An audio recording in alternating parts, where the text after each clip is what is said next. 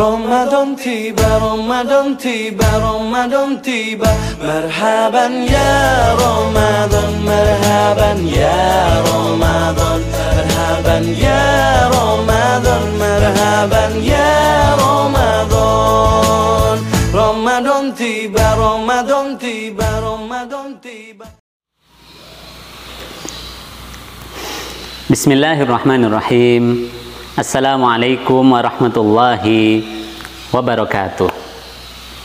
Pemirsa Smart Cendekia kita yang dirahmati Allah Ta'ala Kita berjumpa kembali di Kultum sore menjelang berbuka puasa. Dan saat ini kita berada di hari keempat bulan Ramadan 1441 Hijriah Alhamdulillahirabbil alamin. Allahumma salli ala sayyidina Maulana Muhammad wa ala alihi wa ashabihi ajmain. Wa ba'du. Pemirsa sekalian, Allah Subhanahu wa taala mengatakan bahwa Dia mengharamkan kezaliman untuk dilakukan oleh dirinya sendiri. Sebagaimana yang diriwayatkan oleh Abu Dhar Al-Ghifari dalam hadis qudsi an Abi Dzarrin Al-Ghifari radhiyallahu taala anhu an Rasulillah sallallahu alaihi wasallam fima rawahu an rabbih azza wa jalla annahu qala ya ibadi wahai hamba-hambaku inni haramtu dzulma ala nafsi. Aku telah haramkan berbuat zalim atas diriku sendiri. Aku telah haramkan diriku sendiri untuk berbuat zalim. Wahai hamba-hambaku, ini saya umumkan kepada kalian. Aku haram berbuat zalim. Haram bagiku. Allah deklarasi. Selanjutnya, wa ja'altuhu bainakum muharraman.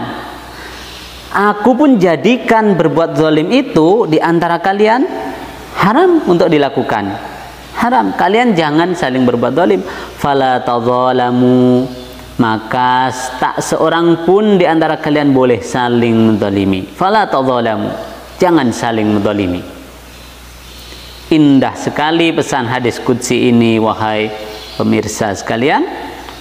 Yang pertama Allah memberi contoh Allah deklarasi dia haramkan kedoliman ia sendiri yang melakukan Selanjutnya, kalian mestilah sama. Aku yang Tuhan saja mengharamkan, apalagi kalian yang hamba yang makhluk. Lebih-lebih haram lagi. Para ulama membagi kedaliman ini menjadi tiga jenis atau tiga macam. Yang pertama adalah zalim kepada sang khaliq. Zalim kepada Allah sang pencipta apa bentuk zalim terhadap sang khalik? Bentuknya adalah berbuat syirik dan kekafiran. Inna syirka la zulmun azim. Sesungguhnya syirik menyekutukan Allah, nyembah selain Allah adalah bentuk kezaliman. Zalim orang yang kafir wal kafiruna humul zalimun orang yang tidak mengesahkan Allah, menyembah selain Allah dia adalah orang-orang yang zalim dan haram hukumnya sehingga diancam pelakunya untuk masuk ke neraka. Naudzubillahi min dzalik. Yang kedua, zalim terhadap orang lain. Apa wujud zalim terhadap orang lain? Zalim kepada orang lain itu adalah menyakiti orang lain, baik dengan perilaku, perbuatan, ucapan atau dengan hati dan gerak-gerik lainnya. Seperti kita memukul orang lain tanpa kebenaran. Seperti kita memfitnah dan menghibai orang lain dan itu tidak dibenarkan. Seperti lanjutnya adalah ada para pembegal yang merampas harta orang, pencuri, perampok yang mengambil hak orang lain tanpa bisa dibenarkan itu adalah kezaliman Dan di zaman modern ini juga muncul kedoliman baru misalnya menyebarkan berita palsu, berita bohong, hoax dengan tujuan jahat itu juga adalah kedoliman. Maka berlindung kita kepada Allah dari perbuatan zalim tersebut. Yang ketiga adalah zalim kepada diri sendiri. Apa mungkin kita zalim kepada diri sendiri?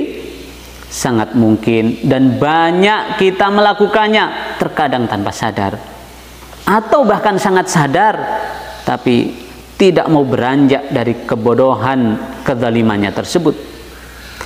Zalim kepada diri sendiri adalah ketika kita berbuat dosa dan kemaksiatan dan ini sering kali kita melakukannya. Naudzubillah.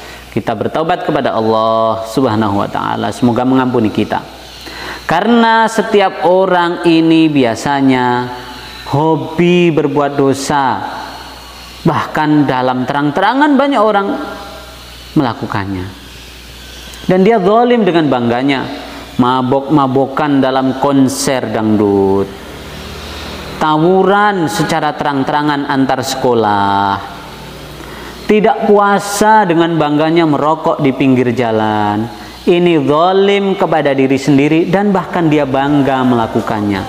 Dosa dan kemaksiatan ini yang akan mencampakkan setiap manusia kepada jurang kebinasaan.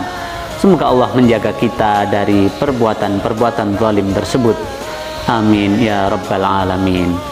Selamat berbuka puasa, semoga Allah menerima amal ibadah kita. Walhamdulillahirabbil alamin. Wassalamualaikum warahmatullahi wabarakatuh